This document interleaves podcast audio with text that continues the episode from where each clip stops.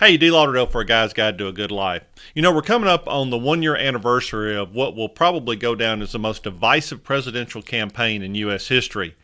One of the things that came out of that was, unfortunately, we had families and friendships broken all because of who said what and who voted for whom.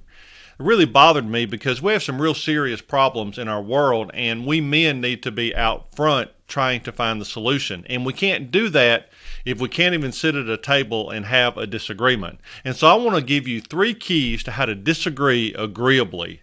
Here's the first one disagree without demonizing. And here's what I mean that other person that you're talking to that has that opinion that is 180 degrees apart from yours, they have that opinion because they genuinely believe that that's going to make the world a better place.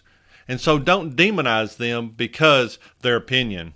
Here's the second key don't interrupt or dominate. Don't find ways to try to dominate the conversation and guide the conversation. Instead, listen, really, really listen to try to understand where the other person is coming from. And the last one's really simple just don't be a jerk. Don't be a jerk about it. Don't get up and run away at the first hint of disagreement or the first hint that the person is pushing back at you. Be an adult, be a man, sit there and have that conversation. The more of those conversations we have, the more we will become the leaders that the world is looking for us men to be.